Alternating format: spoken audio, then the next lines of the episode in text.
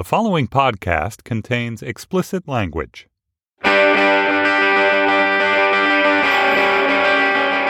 From New York City, this is Lexicon Valley, a podcast about language. I'm John McWhorter, and you notice it's a podcast about language. And if you've been listening, then you know that by language, really, we linguists mean speech and not writing. But now and then one can bend, and just like I recently did on the topic of spelling, today I actually have been thinking about a particular letter or really in my head sound. But I know that for most of you, maybe you think of it as a letter. And you wonder which letter? Well, of course, the best way to illustrate this is with a Broadway musical clip. This is Sail Away, one of Noel Coward's later and frankly weaker efforts, but this is the wonderful Elaine Stritch. And she's singing a song called The Little Ones ABC. And listen to how this one is going to get us into the topic of today's episode.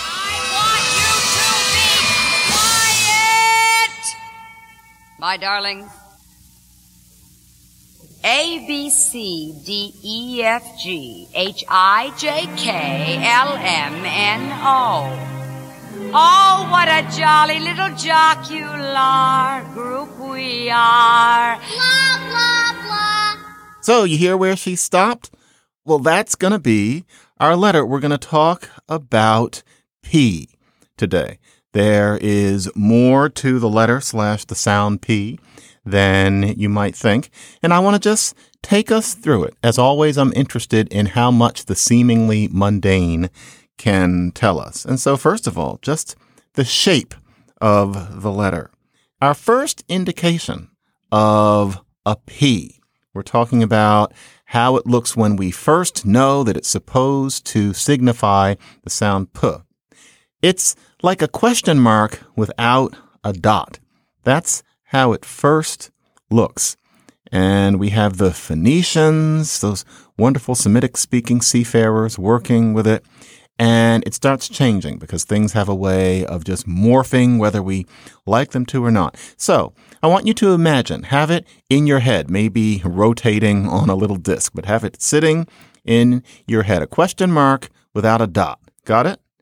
Now, imagine if the left end of it started gradually dripping down and finally hit the floor, like when somebody's trying to make you stretch in one of those exercises and you're trying to touch your toes. Well, that's pi. That's the Greek pi. And that's how you get that particular symbol. But that thing evolved differently for the Romans. And so go back to that question mark without the dot now turn it, turn it on that disk that it's sitting on so that it's in the other direction. And now take that upper end and extend it down so that this thing puts its hand on its hip, so to speak. And then you've got a P. Why? Why did that happen? Partly because maybe it was bound to when people were writing this backwards question mark quite a bit. That's just the way things happen. It's also said that people were moved to make this thing look more like a B because P and B are really, if you think about it, variations on the same sound. And we'll get into that sort of thing shortly. But if people were really thinking about that, I personally have my doubts, but people smarter than me have said it. If that's what it was, then that's why this thing started looking the way it does, kind of like a B. Why did it turn around? Maybe because that's easier to write when you're moving left to right instead of right to left. That's where you get the shape of this thing. And of course, in terms of the written symbol, it does give us the occasional frustration. And so, why is it that we don't pronounce the P when it comes right before a T? Why is it pterodactyl, for example? Why not pterodactyl? But you just heard why. We don't want to say that. In English, we're not used to saying pat. We can, you know, just like you can walk on your knees, just like you can walk up to your grandfather and lick him, but these are not things that you usually do. We don't want to say pter. Like, do you really want to say pterodactyl? I don't. I want to say pterodactyl. Do you know that some of those had like a 50 foot wingspan and spent most of their time on the ground and could eat dinosaurs and would happily munch on people if there had been any? There were pterodactyls that were the size of little whales. I mean, they were they were bigger than giraffes and walked around on the ground. Just imagine. It's just something to think about. But we don't want to say pterodactyl. Remember when I was in college, I knew this person who introduced me to what we now know as the gyro. Although somewhere along the line, she was certainly not Greek, but somewhere along the line, she picked up that it's not really pronounced gyro, that really we, we would call them gyros if we were speaking Greek. And she had that transmogrified into euro. So she'd say, Oh, let's go out and get a euro. And she did talk like that. And I remember thinking, stop. You know, to this day, I don't particularly like gyros just because I'm always thinking of it being sometime during the Reagan administration and somebody pronouncing it euro, which sounds like something vaguely dirty. But in any case, we have this letter P, and it shouldn't even be pronounced that way, really, for reasons that we've seen. It's that great vowel shift. Remember how I was saying that if you have a word like feed and it's spelled F E E D, we're used to seeing the two E's and thinking, oh yeah, E. But why? If it's a normal language and you have those two E's, shouldn't it be A? Shouldn't it be fade? And of course it was. It's just that the A changed to an A, changed to an E, changed to an E because of the great vowel shift. Well, that means if you're going to take it backwards, that means that something pronounced P now must have been pronounced pay before. And it was. And if you think about it, it fits. If you know any other European language, well, that isn't called a P, it's called a pay. If you know Spanish, it's a pay. If you know French, it's a pay. That's what it is. Only in English do we call it P, and that's because A went to E. So you went pay to P. There's a musical about people who have to pay to go to the bathroom. And so, of course, we have to hear It's a Privilege to Pee from a musical, which I, well, should say, shit you not, was called Urinetown. I saw it twice. It was a delight. It was kind of Kurt Weill meets news radio. And one of the songs is It's a Privilege to Pee. It's a privilege to pee. Water's worth its weight in gold these days. No more bathrooms like in olden days. You come here and pay a fee for the privilege to pee. Twenty years we've had the drought, and our reservoirs have all dried up. I take my baths now in a coffee cup. I boil what's left of it for tea, and it's a privilege to pee.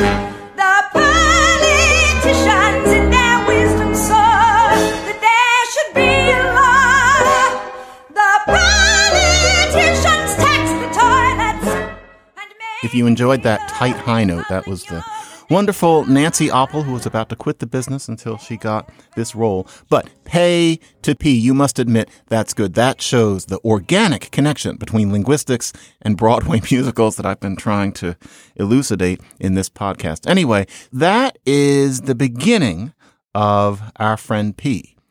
And you know, P contains multitudes, just as many things do. We're thinking, oh, well, it's just P. But if you were Korean, you'd want to be more fine grained about it because there are different kinds of P. So, for example, if I say pit, I said it in a certain way. Go, P. There you go. If I say spit, then even though I'm talking about spit, it's actually a different kind of P. I'm more likely to get my hand a little wet if I say pit and put my hand in front of my mouth than if I say spit. Really, it's a difference between P and P. P and P. Now, to us, that's just so trivial. You're probably wishing that I would go to the commercial. But no, I'm not because in English, yes, it's dull. Frankly, it's as dull as I, Claudius. It's just, just not very interesting. But in Korean, there's a difference between p and p that you have to think about because, for example, pul means grass. Okay. Pul means fire. Pul, pul, pul, pul. Those of you who are Korean, yes, I know I sound like a chimpanzee, but I'm trying to get across the basic fact that the spitty P is the one you use to say grass, pul. The other P, the one where you don't spit as much, kind of, it holds back. It's afraid to go too far. Pul, that one means fire. So that means that it's a real sound difference. So p versus p, those are different sounds. They're written with different letters. Those of us who like Korean food will think about the dish bibimbap. It's one of those things where I think half of the reason people like it is because it's fun to say. Bibimbap. It sounds like a baby beating on bongos, except you can eat that baby beating on the bongos. Bibimbap. But bibimbap is interesting because really, if you're Korean, those buzz are not the same. The only real B in terms of how we think of it in English is in the middle. It's the B bim bop. The B and the bop, those aren't B's, those are P's. Those are the unspitty P's. Now, as you might guess, I'm not giving you the actual technical terms. Spitty P, P, that's called aspirated. Unspitty P, B, that is unaspirated. So, bim bop, we can say that. We're going to keep saying it because we think of the baby and the bongos and the beating the bongos. Okay. But listen to an actual Korean. There are actual Koreans. You can find them. An actual Korean pronouncing bibimbap. And notice that the B and the bop are different from the bim. Listen. Isn't that neat? So there is a such thing as unspitty P. And in many languages, that's what you have to do. Korean's interesting. If you're kind of a language fanatic the way I am, there's some languages where speakers are nicer to you when you try to speak. Koreans are, in my experience, very nice, but it's clear that you really do sound like a jack of ass trying to say anything. And a lot of the reason is that unless you're born to it, it's hard to do that difference between p and but. And so you just sound like you've got problems. There are other kinds of P's cutest thing that uh, my older daughter ever used to say before she could talk right was that she thought a bathing suit was a bathing soup. That's just very cute. And also suitcases were soup cases. And whenever she said bathing soup, for some reason there would be this rather extensive release of the P. Not bathing soup, it was bathing soup. You know, bathing soup. She had to do that. There was even a little bit of a raspberry in it. It was bathing soup. She thought that was actually the way to say it. That wasn't that far, though, from what's called an ejective P. And I could sit here and do it and make excuses and say that I don't know how to do it. But you know, we have something called technology. So I can play you people doing the ejective P. It almost sounds like a game, but this is a real sound. So for example, listen to this. Elg. That's Chechen. You ever actually heard Chechen? It's one of those languages of the Caucasus. That was the word for finger. Listen again to the P. Elg. Now, that person isn't trying to emphasize the p or anything. That's really the sound. To just use a regular p would mean something else. Or this is Quechua. So we're in the mountains on the left side of South America. And here's this man using the word for clothing. Acha. That's an ejective P. So you've got aspirated P's and unaspirated P's. You've got ejective P's. There are many different kinds of penis. You, knew I was going to go there. I remember my mother trying to give me the sociological perspective, as she used to call it. She was a social work teacher. And she gave me this article that was written in the 50s called Body Ritual Among the Nacirema. Absolutely fascinating. Nacirema is American spelled backwards. And this article was designed to get you thinking about your own life anthropologically. And so this article used to get around more than it does, but it's really worth a read. Dig it up online. Talks about how, you know, we have medicine cabinets, except anthropologists of the future would analyze it as a charm box, that we have a mouth rite ritual, which is this business of brushing our teeth with some implement on a regular basis. Women travel from town to town displaying what I'll say is in between their neck and their stomach. And that sounds like some sort of ritual, but really the person writing about this was thinking about roughly, you know, Jayne Mansfield, etc. And so the Nacirema are these people who are us, except you're looking at it from a distance. If you use that perspective, and in fact, I'm going to stop talking like an adolescent and I'm going to go back to my regular voice. If you look at these things in perspective, then you realize that the sounds that you think of as perfectly ordinary often are quite expendable. And P is one of those things. You don't have to have a P in your language to be quite a magnificent, not to mention thoroughly normal language. So, for example, Arabic. You know, modern standard Arabic doesn't have a P. You don't have to have that. Or Iroquois languages. And so Seneca, Cayuga, Mohawk, Onondaga, languages that I think we're beginning now to associate with the Finger Lakes and certain wines that are never quite as good as people say they're going to be. You know, somebody says, "Oh, I've got this wine from upstate New York," and they're they're kind of rubbing their hands together, and there's this kind of gleam in their eye, and never really. That has nothing to do with the Native American languages or cultures, but Iroquois languages, you know, they don't have puh or buh. They just don't, and there you go. And you wonder why. Like, what's the reason? Why would a language not have p? Because we have it and it seems so basic. But the whys can be tough. Like there was one person about 100 years ago who theorized about the Iroquois that the reason they don't have a p is because it's considered impolite to put your lips together during conversation. But you know, there's no evidence of that. Nobody said that. It was just something that they came up with based on the fact that the languages didn't have P. There's no such thing as it being considered bad form to let your lips touch.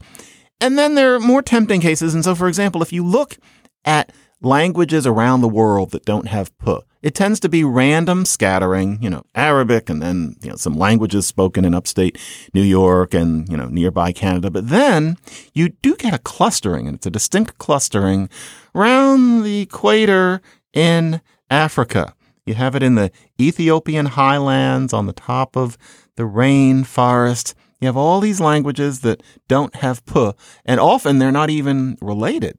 And so something's going on. Now, as it happens, in exactly that area, there are a lot of cultures where it is common to have plugs or discs in your lips as a kind of decoration.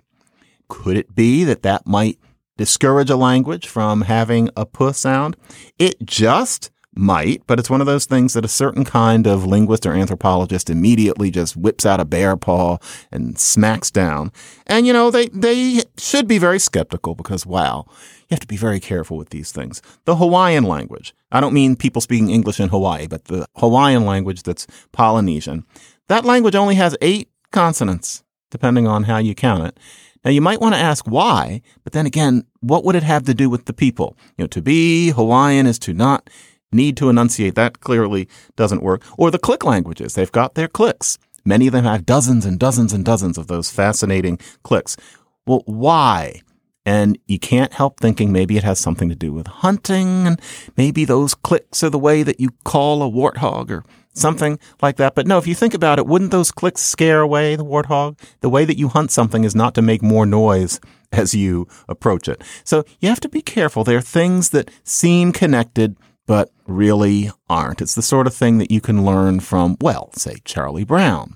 You're a good man, Charlie Brown. There was a song in this wonderful piece of work called Little Known Facts. I played piano for it in college in 1984 and 5. And you know what? Philadelphia Free Library, I stole the score. I borrowed it and I never gave it back. I still have it. It's all marked up. And if you want me to bring it down to Philadelphia next time I'm in town, I'll give it to you. But it's given me much pleasure over the years, especially because I never paid for it. Here is the song Little Known Facts.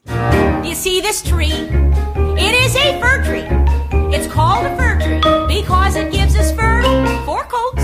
It also gives us wool in the wintertime. It's very interesting, Lucy. I never knew that before. This is an elm tree. It's very little, but it will grow up into a giant tree. An oak. You can tell how old it is by counting its leaves. Gosh, that's fascinating, Lucy. Now, wait a minute, Lucy. I don't mean to interfere, but And way up there, those fluffy little white things, those are clouds. They make the wind blow. And way down there, those tiny little black things, those are bugs. They make the grass grow. Is that so? Uh-huh. They run around all day long, tugging and tugging at every little seedling till it grows up to be a giant blade of grass. Boy, that's amazing. oh, good grief! Yeah. Did you hear that? I didn't say yes. I didn't say yay. I didn't say yeah. I didn't say yeah. I said yep. What is that? Yep. Where'd that little puh come from? And notice that it's the same thing with no. Nope. Now, I don't know how many of us think of nope as a separate dictionary entry from no, but yep. Nope. I remember when I was little fella getting the occasional sardine at school, misspelling cement around that same time. I heard my father now and then saying, Well, he used to say whelp often when we had people over who he didn't really like, and that was kind of his way of hinting that it was time for them to leave. And he would say, Welp. And I remember thinking at the time, I guess whelp is a different word from well, but we know that it isn't really. It's just that when we want to indicate a certain finality, when we want to indicate a certain wrapping up, a certain crispness of intent, then we close our mouths. So I guess we're not very Iroquois because we put our lips together. And so instead of yes, you have yep, which implies, well, that settles that or something along those lines. Because you have cut off the airstream, it sounds final. There's a certain kinesthetic iconicity about it. That sounded good. So you have yep, nope, and then whelp. And that means that it's not a question as to why certain Midwesterners, when they're squeezing by somebody or the like, will say, oh. So you kind of wonder, well, what is the etymology of ope? Does it go back to some Proto-Indo-European word, achabu, or something like that? No, it's nothing like that.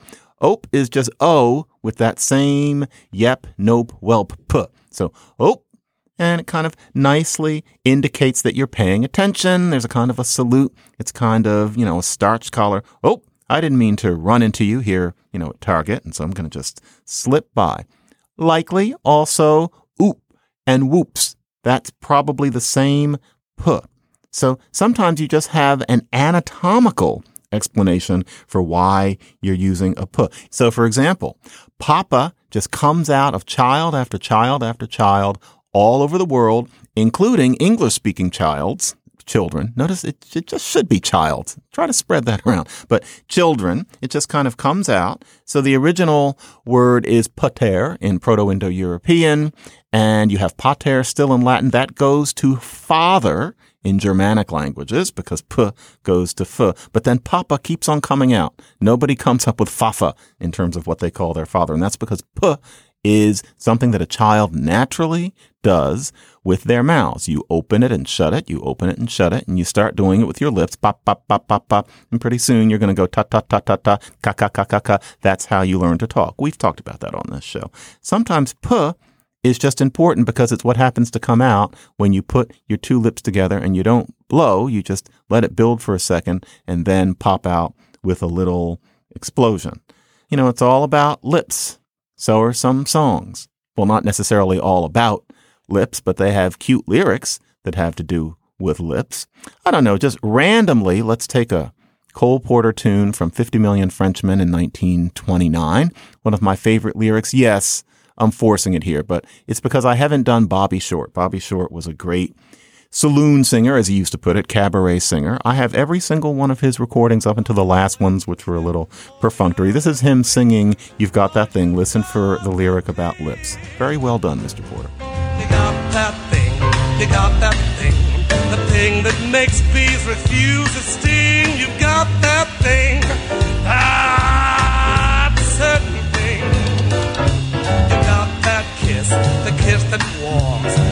reformers reform reforms, you've got that thing, yes, that certain thing. They tell us Trojan Helen's lips made every man her slavey. If her face launched a thousand ships, well, yours could launch a navy. Did you ever notice that P's a little fancy? What I mean by that is that really only so many words begin with P. You don't necessarily think of it that way, but actually it's only the 19th most common letter in the alphabet. And after P come B, V, and those don't seem so uncommon either, but then K, J, X, Q, Z, you know, those weird letters that don't quite belong. P's a little, little fancy, a little odd.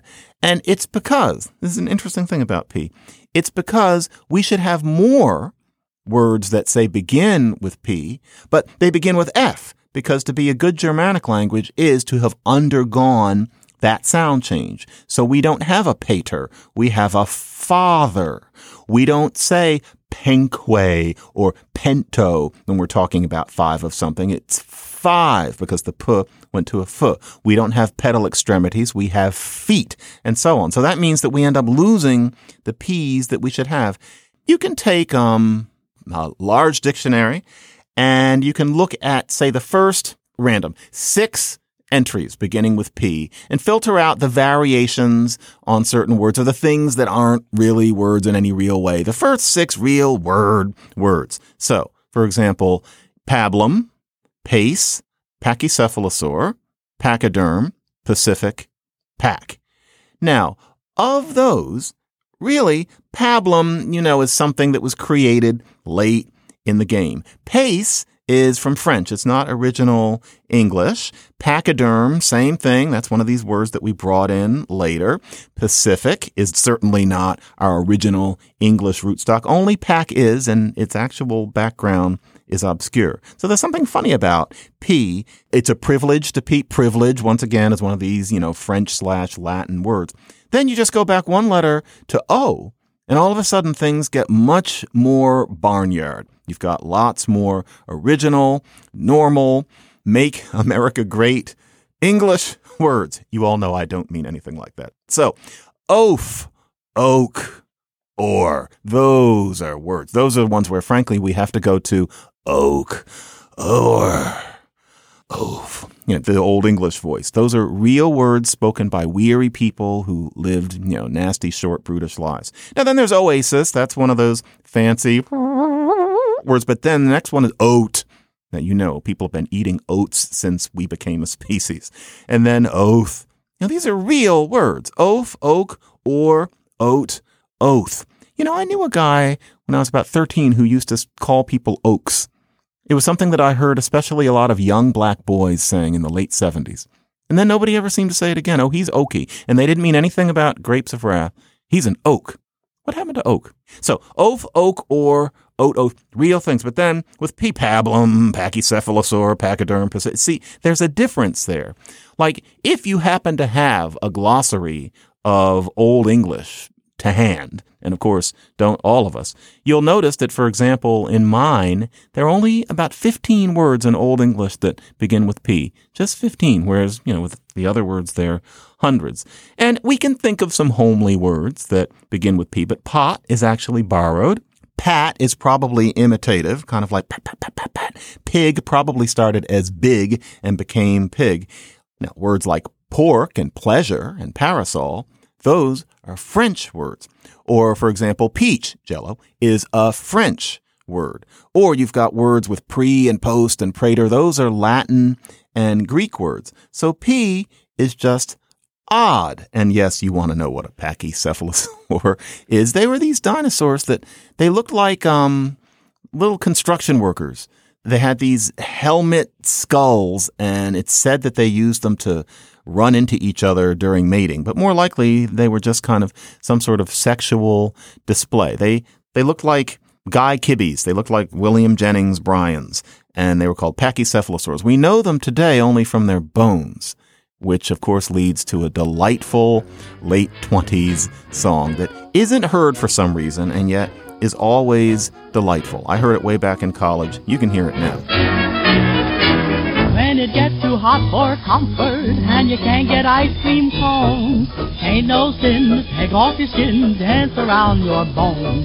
When that lazy syncopation of the music softly moans, ain't no sin to take off your skin, dance around your bones. The polar bears ain't green in Greenland, they got the right idea. They think it's great to refrigerate while we cremate down here. Dinosaurs, bones, dance around in your bones. Anyway, we're talking about pee, and I know the joke that's just been hanging over all of this, especially ever since the Urinetown song, pee as as urine. You know, so so what what about it? We'll get the relevant clip out of the way right now. Oh, Fred! Yeah? Nobody walks out on me!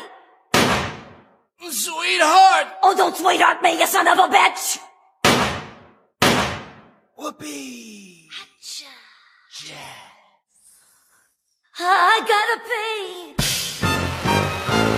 No, I'm no one's wife, but oh, I love my life, and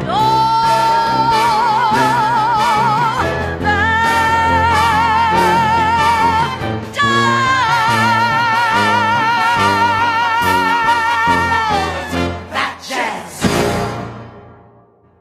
Why is it called pee?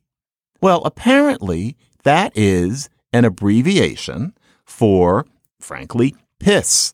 And, you know, that word piss goes back to what's often thought to be an imitative word. And so, you know, pisse in French, but it's an abbreviation for piss because you don't want to say piss. Piss is a pretty nasty kind of word. And so you just call it P. You're using the letter P. It's kind of like um, BM for bowel movement, which was what was used in my family. And I've noticed not much since. I don't know whether it was just my family, whether there's some sociological breakdown, or whether that's gone out since the early 70s. But nowadays, you call it poop. That which I now call poop was called BM to me in 1969. But BM, you're not going to walk around talking about bowel movement. And so you say BM.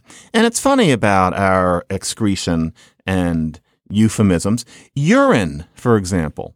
If you think about think about urine, don't you get the feeling that's not an English word? And it's not. That's a prissy borrowing from French. And so you eat pork, you kill the pig, you know, you eat beef, you kill the cow, things like parasols and, and pleasure. Those are fancy words. That's where most of the French words fit in. Urine is one of those things. Piss is the real thing. Urine is something where you're kind of talking around it. And it makes you wonder, was piss the only word that English had? No, because we seem to have that from French too. You know what the original word for pee was in English? It was a word, hland. H L A N D. Who would have thought? Hland. We had that, and urine and piss just kind of pushed it out. And you know, there still is a word, land. Used in obscure places, land can not only mean that that you walk on and maybe own some of. Another word, land, means aged urine or to flavor ale with aged urine. There is inequality in this world. And so that word land from Hland still exists. And so these are my reflections on a letter of the alphabet, a sound, a symbol. There's often so much in that which seems so small, like pachycephalosaurs or parasitic wasps or any number of things that don't really attract your attention. Just zero in and who knows what you're going to see. Letters, letters, I get letters. Here is something that so many of you asked last week that I wanted to start in with an answer. I think we'll hit the topic again some other time. But why is it that other European languages didn't have such upheaval in their sound systems as Englishes did, setting them apart in their spelling systems from the way people actually talk. And so I'm saying, well, vowels are always moving. And a very natural question is, well, then how come that hasn't happened in German? How come that hasn't happened in French and Spanish? And, you know, it varies with the language. French and, oh, Danish can be quite the mess. But no, in, in general, English, especially for the languages most of us have any reason to know, ends up looking like just a goddamn mess compared to the other European languages. And part of the answer is that I say vowels are always changing, and I do like to stress that the great vowel shift was not evidence of something absolutely bizarre and unprecedented, but the great vowel shift was quite a lurch. English happened to undergo more of that kind of vowel change than many of the other languages did. Some people say that it was because of speakers of different dialects of English coming together and that kind of rocked the boat. I'm not terribly convinced by that, but I also have never thought about it too terribly hard. But the great vowel shift was extreme. That is not something that, say, Spanish has gone through. Then another wrinkle is English's particular relationship to French. So not only did we borrow an awful lot of French words, but we tended, especially after a certain amount of time, to keep them in their original spellings because of the prestige of French instead of hearing the French words and digesting them into English pronunciation spelled in an English way. And so you end up with things like gazette with the extra TE and suddenly you've got words with Q, U, etc. And they're just kind of brought in. So it makes things more of a mess. And then of course there'll always be irregularities at the edges. And so that's part of the answer to that very reasonable question. And in the meantime, just randomly, for no reason today, I want to go out on what really is one of my four favorite minutes of recorded sound. It is not Broadway, it's the Spinners. It is a song called Could It Be I'm Falling in Love. I've probably listened to this track a thousand times and get hairs standing on the back of my neck. I don't actually have any hair back there. Every time I hear it, never get sick of it. We're going to start it with the incredible instrumental interlude in the middle.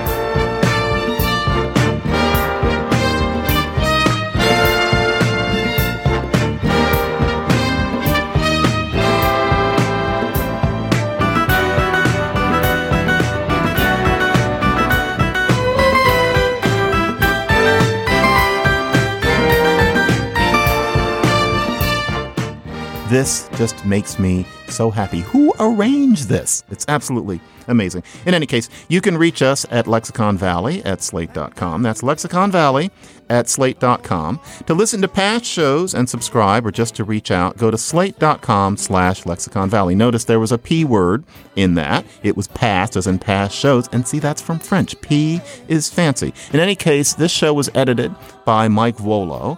And I, looking forward to having peach flavored jello gelatin tonight for dessert, am John McWhorter.